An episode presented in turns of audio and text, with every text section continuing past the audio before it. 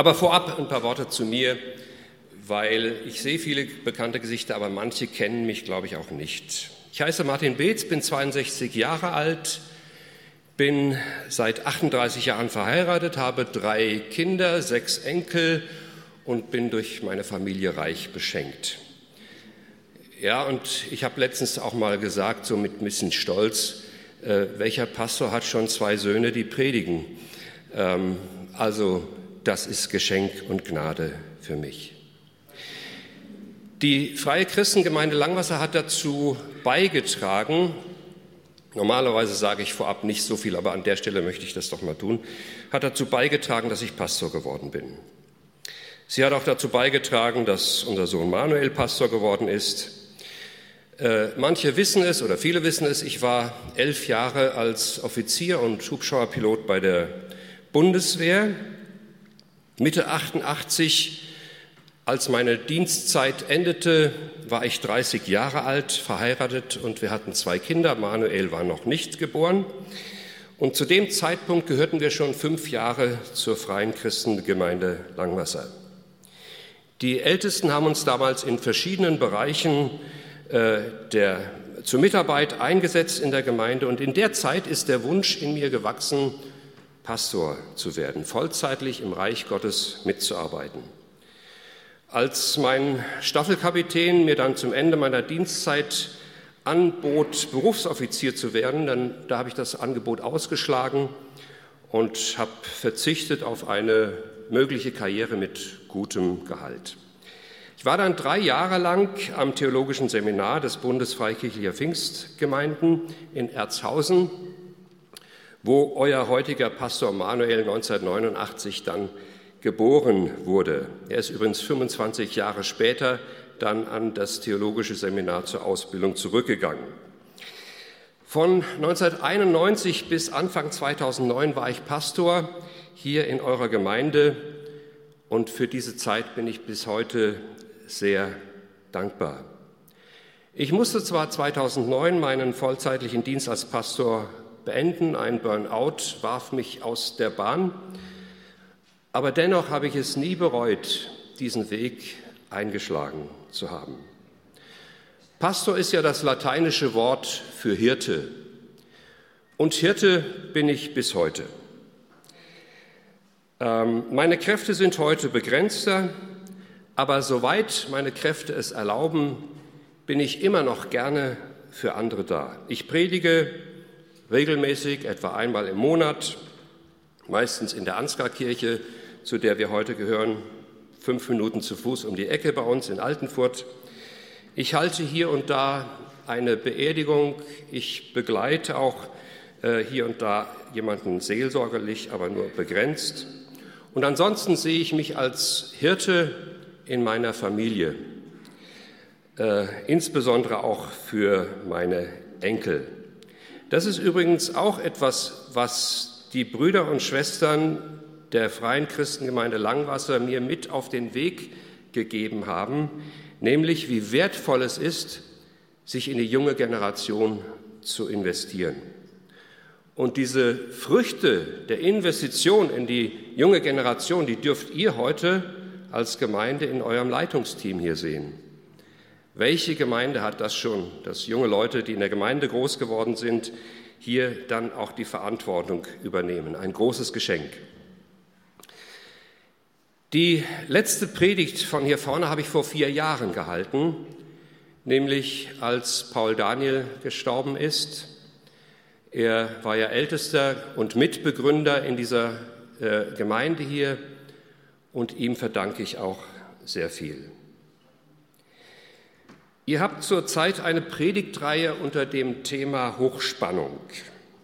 Es geht um die Spannungsfelder, die einfach unweigerlich zum menschlichen Leben dazugehören.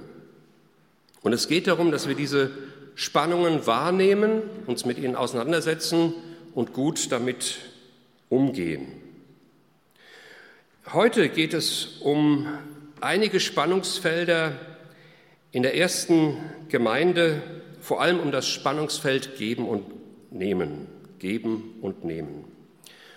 Und wir lesen dazu eine Apostelgeschichte und ich bitte mal den Text dann einzublenden im Kapitel 4, die Verse 32 bis 37. Alle Christen waren ein Herz und eine Seele. Niemand betrachtete sein Eigentum als privaten Besitz, sondern alles gehörte ihnen gemeinsam. Mit großer Kraft berichteten die Apostel von der Auferstehung Jesu und alle erlebten Gottes Güte oder Gnade, wie es eigentlich heißt dort. Aber in dieser Übersetzung wird Güte genannt. Niemandem in der Gemeinde fehlte etwas. Denn wer Häuser oder Äcker besaß, verkaufte seinen Besitz. Das Geld wurde von den Aposteln an die Bedürftigen weitergegeben. Einer der Spender war der Levit Josef aus Zypern. Die Apostel nannten ihn auch Barnabas, das heißt Sohn des Trostes. Dieser Josef hatte seinen Acker verkauft und das Geld den Aposteln gegeben. Auf den ersten Blick erscheinen diese Worte vielleicht nicht besonders spannungsreich, aber wenn wir sie näher betrachten, dann sehr wohl. Zunächst einmal zum Umfeld. Uns wird ja hier die erste Gemeinde in Jerusalem beschrieben und diese Gemeinde lebte in einem Spannungsfeld, das man tatsächlich mit dem Wort Hochspannung umschreiben kann. Kurz vor diesem gerade gelesenen Abschnitt berichtet die Apostelgeschichte davon, dass die Leiter von der jüdischen Obrigkeit bedroht worden waren. Sie sollten die, die Botschaft von Jesus Christus, dem Auferstandenen, nicht mehr weitersagen. Es passte nicht ins Konzept der jüdischen Obrigkeit. Es stellte sie in Frage. Ja, es war ein Affront gegen sie. Wer die Botschaft von Jesus Christus weitersagte, musste sogar mit seinem Tod rechnen. Und die neu entstandene Gemeinde Jesu Christi erlebt auch schon bald die erste Verfolgung und viele wurden getötet. Was für ein Spannungsfeld. Natürlich löste diese Situation auch Ängste aus bei den Christen und sie standen in der Spannung, geben wir unser Angstraum und schweigen oder überwinden wir die Angst und reden weiter von Jesus. Sie taten letzteres. Sie brachten ihre Angst zu Gott und beteten, und ich zitiere hier auch nochmal aus der Apostelgeschichte, da heißt es, Herr, höre ihre Drohungen, hilf allen, die an dich glauben, deine Botschaft ohne Angst weiterzusagen. Und dann heißt es, als sie gebetet hatten, wurden sie alle mit Heiligen Geist erfüllt und predigten das Wort Gottes furchtlos und unerschrocken. Sie wurden mit dem Heiligen Geist neu erfüllt. Das heißt, sie erlebten Gottes Nähe und Kraft so stark, dass sie ihre Angst überwinden konnten. Das war das äußere Spannungsfeld, in dem die ersten Christen lebten. Und die Gemeinde erlebte trotz dieser Bedrohung von außen ein enormes Wachstum. Tausende von Menschen sind in kurzer Zeit zum Glauben an Jesus Christus gekommen. Und das Leben der ersten Christen muss eine unwahrscheinlich große Anziehungskraft für die Außenstehenden gehabt haben. Und dann lautet der erste Satz in unserem Abschnitt, alle Christen waren ein Herz und eine Seele. Auch das klingt ja nicht gerade nach einem Spannungsfeld, eher nach einem von Gott gewirkten Wunder. Weil stellen wir uns einmal vor, was für unterschiedliche Menschen in der ersten Gemeinde sind. Da sind ungelehrte Fischer, angesehene Persönlichkeiten, gehasste Zolleinnehmer, gewaltbereite Freiheitskämpfer wie Simon der Zelot, ehemalige Priester, reiche und arme Menschen, gebildete und ungebildete, ehemalige Priester, absolute Gegensätze kommen da zusammen. Leute, die sonst kaum aufeinander zugehen würden, die sich sonst gegenseitig ablehnen und verachten würden, von denen heißt es, sie waren ein Herz und eine Seele. Die Gegenwart Jesu war so stark, so im Vordergrund, dass alle Mauern, die sonst zwischen so unterschiedlichen Menschen stehen, abgebrochen sind. Sie haben angesichts der Gegenwart Jesu Christi keine Bedeutung mehr. Jesus verbindet sie alle. Ich persönlich glaube, ein solches Spannungsfeld kann man mit menschlichen Kräften nicht überwinden. Eine solche Einheit entsteht da, wo Menschen mit dem Heiligen Geist erfüllt sind. Und diese Einheit war ein kraftvolles Zeichen für die Menschen damals und es war mit ein Grund, warum tausende Menschen zum Glauben an Jesus Christus kamen.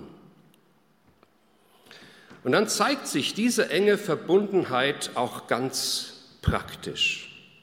Und damit sind wir bei diesem Thema Geben und Nehmen und auch bei dem Spannungsfeld, das da drin liegt.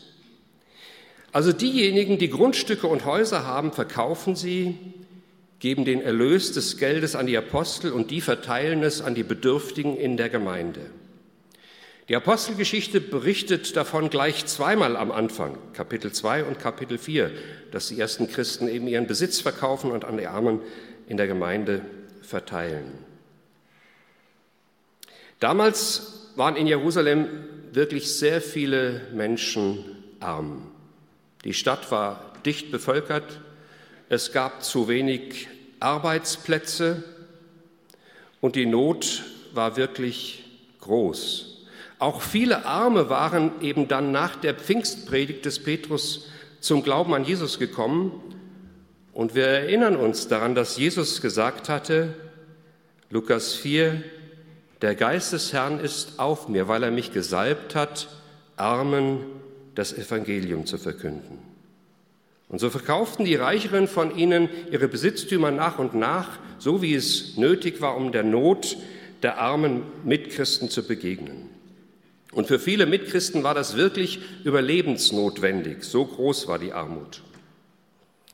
Dass man in der damaligen Gesellschaft für die Armen gesorgt hat, das war eigentlich selbstverständlich. Es gab kein Sozialsystem wie heute. Aber gleich seinen Besitz zu verkaufen und ihn an die Armen zu verschenken, das war wirklich aufsehenerregend. Und es gab auch kein Gesetz, keine Regelung, äh, die die Christen dazu verpflichteten, das zu tun. Aber die Christen gehörten, sahen einfach ihren, ihr Eigentum nicht mehr als ihren eigenen Besitz an, sondern stellten es der Gemeinschaft zur Verfügung. Sie waren frei von ihrem Besitz. Und so sehen wir an der ersten Gemeinde ein Spannungsfeld, in dem wir bis heute leben und stehen, nämlich das Spannungsfeld geben und nehmen. Ich will einmal ein paar Fragen in den Raum stellen, die dieses Spannungsfeld beleuchten. Wie haben sich wohl die Armen in der Gemeinde gefühlt? Sie waren ja in, dem Fall die Nehmenden. Fühlten sie sich minderwertig, weil sie vom Wohlwollen, von den Gaben der Reicheren abhängig waren? Fiel ihnen das Nehmen leicht oder eher nicht? Gab es Reiche, die sich vielleicht den Armen gegenüber überlegen fühlten? Und der Bogen zu uns, wie steht es mit uns? Geben wir gerne? Nehmen wir auch gerne? Können wir uns auch etwas schenken lassen, ohne dass wir gleich uns in der Verpflichtung sehen, wieder etwas zu schenken? Welche Haltung haben wir zu unserem Besitz? Können wir uns vorstellen, unseren Besitz zu verkaufen und den Erlös den Armen zu geben? Arme gibt es ja in dieser Welt wirklich genug. Kennt ihr auch die innere Anspannung, wenn so die Frage in euch aufkommt, lasse ich es mir vielleicht zu gut gehen angesichts der Not in dieser Welt? Nehmen wir vielleicht manchmal, wo wir eher geben sollten? Oder auch umgekehrt, geben wir vielleicht zu oft, wo wir auch ab und zu mal an uns denken sollten und nehmen sollten? Ich glaube, es tut uns gut, wenn wir uns mit diesem Thema Nehmen und Geben immer wieder einmal auseinandersetzen. Ich bin übrigens erzeugt, überzeugt, um, um diese beiden Fragen zu beantworten, dass die Reicheren in der Jerusalemer Gemeinde damals sich den Armen nicht gegen, den Armen gegenüber nicht überlegen fühlten. Und ich bin auch überzeugt davon, dass sich die Armen nicht unterlegen fühlten. Warum bin ich davon überzeugt? Weil es zuvor heißt, sie wurden alle mit dem Heiligen Geist erfüllt. Das bedeutet, Gottes Gegenwart war so stark, dass das Ego, die Ichhaftigkeit keine Rolle mehr spielte. Das Ego will imponieren, will glänzen, will herrschen, will alles haben, will alles im Griff haben und natürlich kennen wir auch das Ego in unserem Leben. Aber wenn wir Gottes Nähe suchen, dem Geist Gottes Raum geben, dann muss unser Ego weichen. Dann können wir auch gerne geben, ohne Hintergedanken und auch gerne nehmen. Die Armen hatten keinen Grund, sich minderwertig zu fühlen, denn ihr Wert war nicht abhängig von dem, was sie hatten oder nicht hatten. Ihr Wert war ihnen von Gott gegeben. Sie wussten sich von Gott geliebt und das gab ihnen mehr Wert als alles andere. Und deshalb konnten sie auch ohne Minderwertigkeitsgedanken nehmen. Und die Reichen wussten sich genauso von Gott geliebt und wertgeschätzt. Und ihr Wert als Mensch hatte rein gar nichts mit ihrem materiellen Besitz zu tun. Und deshalb mussten sie mit ihrem Geben auch nicht glänzen. Sie gaben von Herzen gerne, ohne Überlegenheitsgefühl. So auch der Barnabas, der hier in der Apostelgeschichte namentlich genannt wird. Auch er hatte seinen Acker verkauft und den Erlös den Aposteln zur Unterstützung der Armen zur Verfügung gestellt.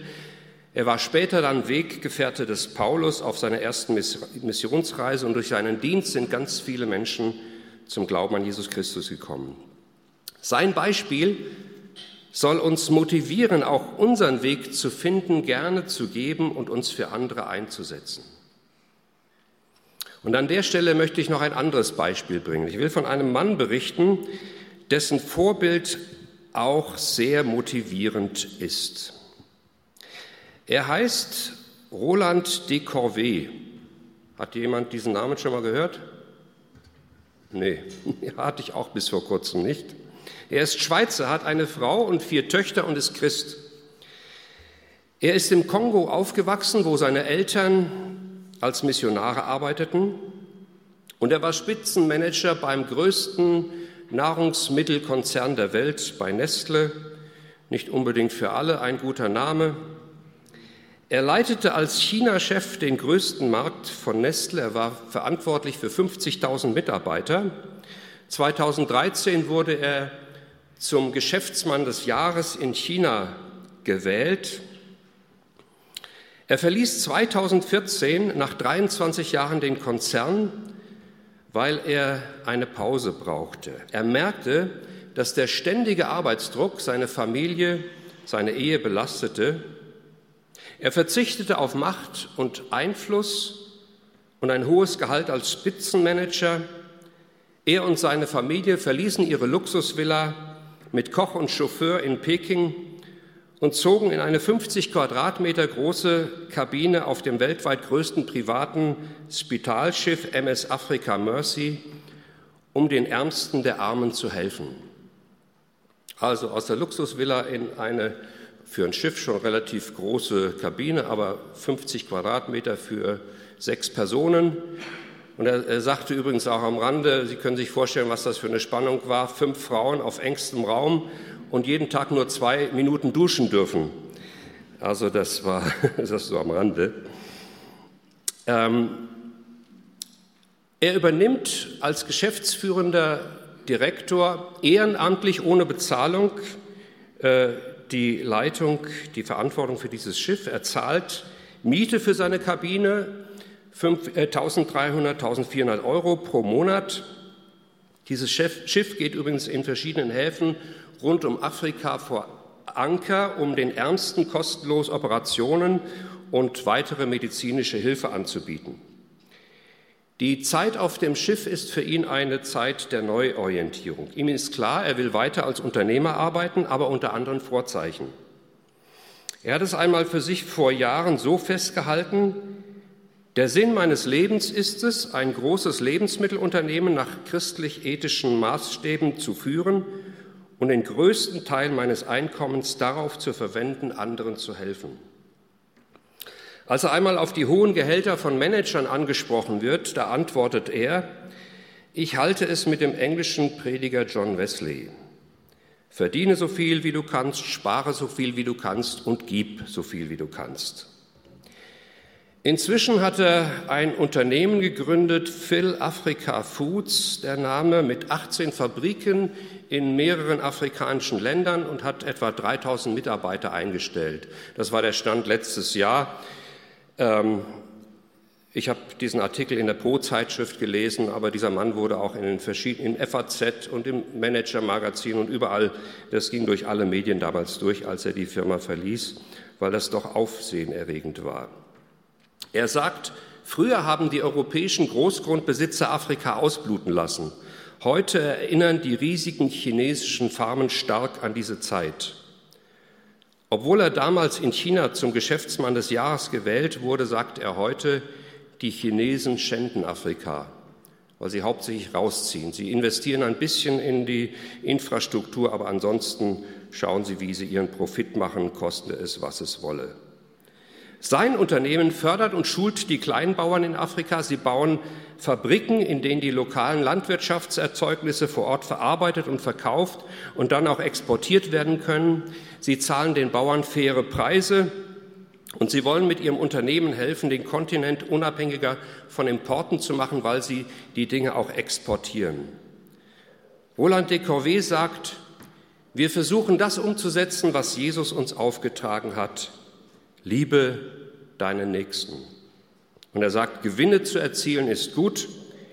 Die Frage ist, was ich damit mache.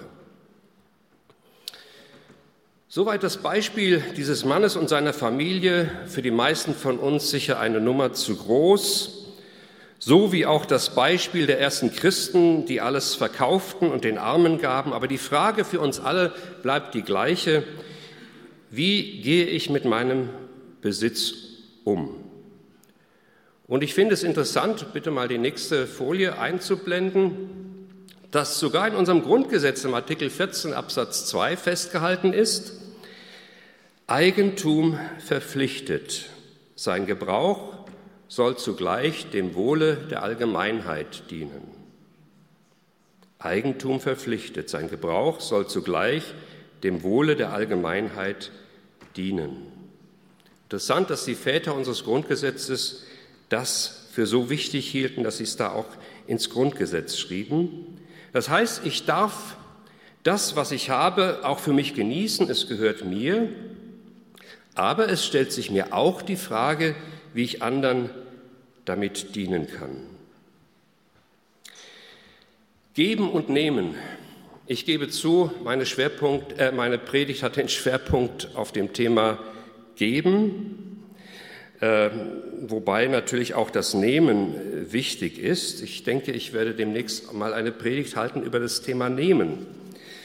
Ähm, auch das ist wirklich wichtig in unserem Leben. Ich darf nehmen, ich darf genießen, ich darf mich über meinen Besitz freuen, über meine Wohnung oder mein Haus, ein schönes Kleidungsstück und so weiter. Ich kann mich darüber freuen, weil ich Gott als den Geber aller guten Gaben kenne und weil ich Gott für diese Dinge danken kann und sie nicht als selbstverständlich ansehe.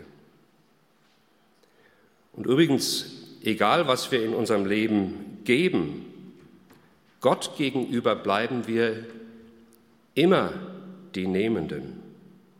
Aus seiner Fülle haben wir genommen Gnade um Gnade. Das war so und das bleibt so. Aber wenn ich in meinem Leben immer nur nehmen will oder hauptsächlich nur nehmen will, dann beraube ich mich selbst meines Lebensglücks. Jesus hat gesagt, geben ist seliger als nehmen. Er sagt damit nicht, dass Nehmen grundsätzlich schlecht ist. Wie gesagt, auch das Nehmen können, das sich beschenken lassen, das gehört zum Leben dazu. Aber das Geben steht im Vordergrund bei Jesus. Eine Lebenshaltung gerne zu geben, macht uns glücklicher.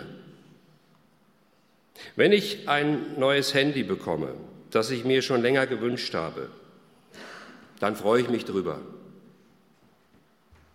Aber nach einer Zeit ist die Freude verflogen, weil das habe ich dann.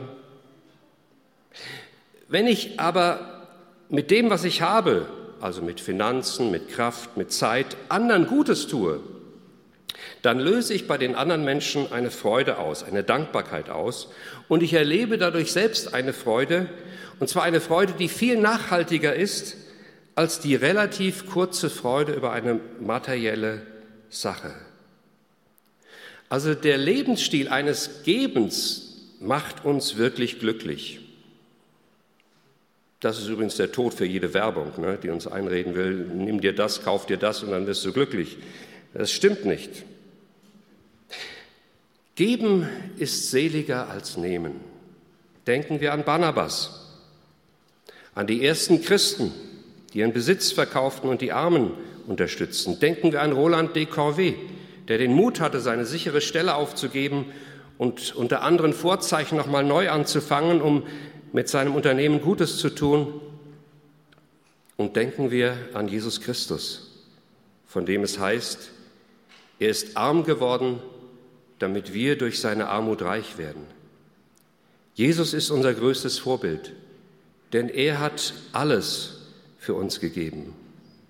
Er hat am Kreuz sein Leben gegeben, um uns mit Gott zu versöhnen und hat uns damit ein tiefes und sinnerfülltes Leben geschenkt.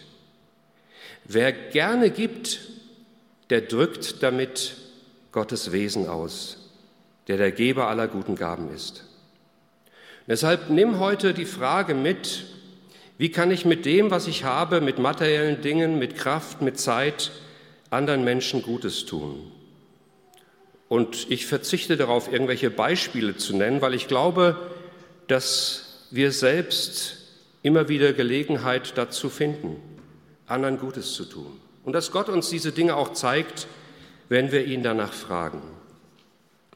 Ich möchte aber jetzt mit euch abschließend beten.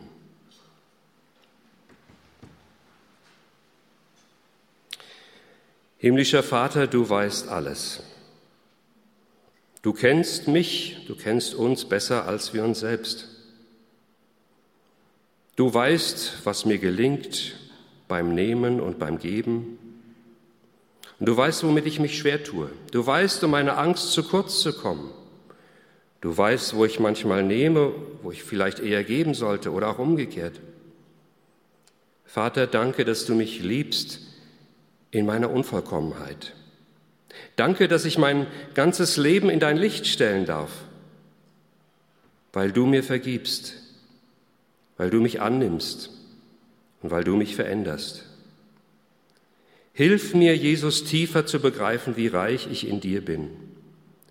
Lass mich immer neu erkennen, dass du mit deiner unbegrenzten Liebe in mir lebst und lehre mich in dieser Liebe zu leben und anderen praktisch zu dienen.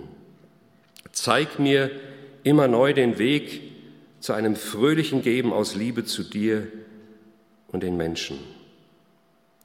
Und ich will darauf vertrauen, dass du mir in der kommenden Zeit immer wieder ganz konkret Möglichkeiten zeigst, anderen mit dem zu dienen, was du mir geschenkt hast.